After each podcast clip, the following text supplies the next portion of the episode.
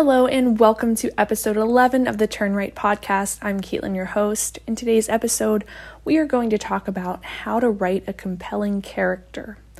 In specific, a compelling protagonist. And this is probably one of the most important parts of a story. I generally do not get nearly as invested in a story if I cannot connect and resonate with the main character. In fact, I think books that I read again and again are because I really connected and empathized with the main character. Take the Twilight series, for example. Yes, it's about this cool concept about vampires falling in love with humans, and yes, Edward Cullen is really hot. Yes, it's a very fast moving story, but I don't find myself going back to the Twilight series, and that's because Bella Swan is not really a compelling character. Now, on the other hand, a story that's much less well known, uh, Something Borrowed by Emily Giffin, I've read that book like five times, and that's because I find Rachel, the protagonist, very compelling.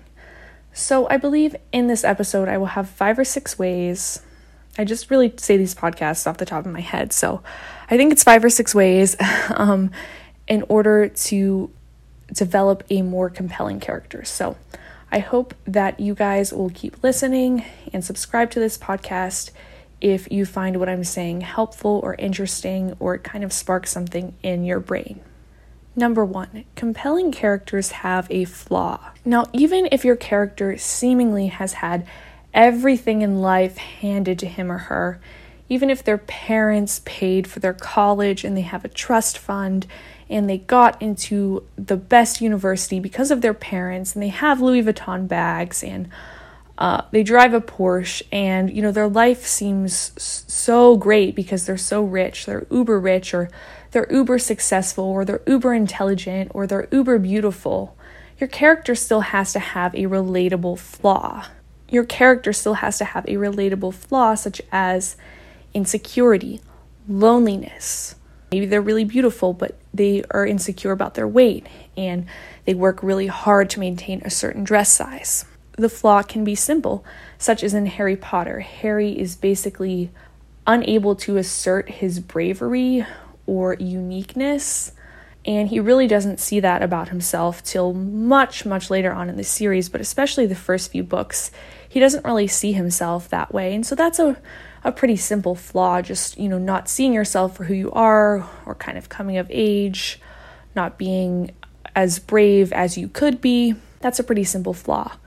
But on the other hand, there are characters that have very complex flaws, such as Jay Gatsby, who is basically very discontent with his life, and that's his flaw. He always thinks that there's something better out there, that he hasn't yet reached the American dream, that it's some elusive thing that will make him a better smarter, more interesting, more worthy person. So, whatever kind of flaw your character has, whether it's simple or complex, make sure the reader really understands it, kind of uncover it from all angles, and start it out right from the get go. Like the best kind of books, your reader should feel punched in the gut by your character's flaw. It should be that captivating. Your reader should be like, oh no, the character is making a mistake because of his extremely prideful nature.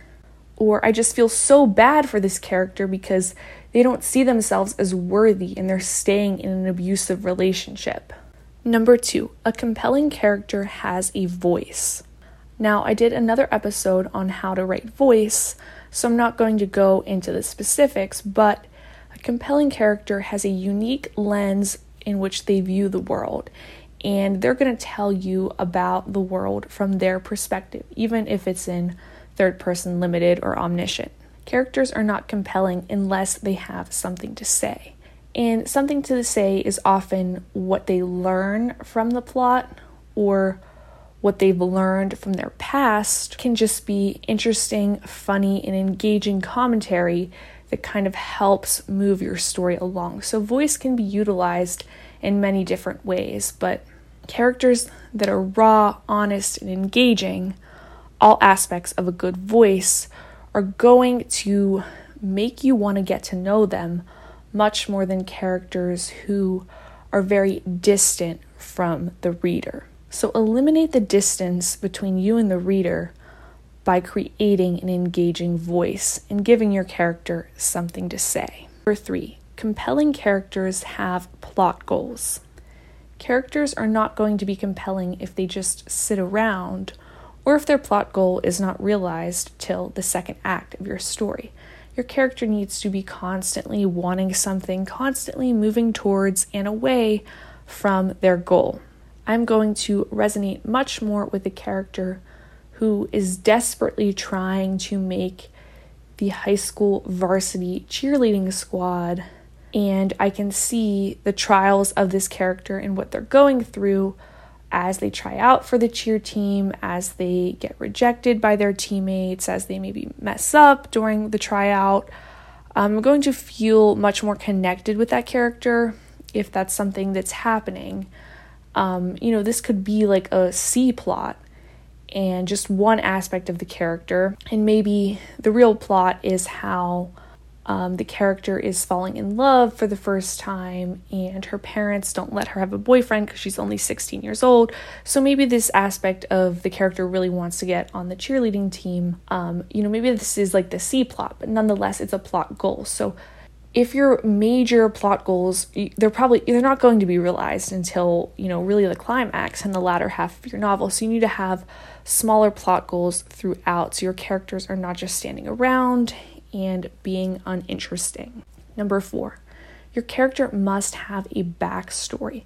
A backstory or a ghost will always make your character more vulnerable than a character without one. And an example of a ghost could be main character's dad was an alcoholic and abandoned the family whenever the main character was only five years old, so she's very afraid of falling in love because her dad walked away from her family it's important not to dump this information on your reader, but rather have it come out organically, come out through minor scenes or conversations with other characters. Harry Potter's backstory, of course, was that his parents were killed by Lord Voldemort and gave him a scar on his forehead, and Voldemort magically went away and the world was all right again. So that's a pretty darn great backstory if you ask me. In Something Borrowed by Emily Giffin, the backstory of Rachel is that Rachel was always second place to Darcy, and we uncover through flashback all the instances in which Darcy won up to Rachel and she felt inadequate.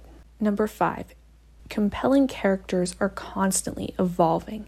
They are constantly getting closer to their plot goal, constantly moving further away from it. They are constantly learning from their mistakes. They are constantly not being changed by them, but choosing to take another action. Um, so, your protagonist should not be this static person. They should be constantly making mistakes, taking in new information, and kind of using that either to change the world, change themselves, or change other people.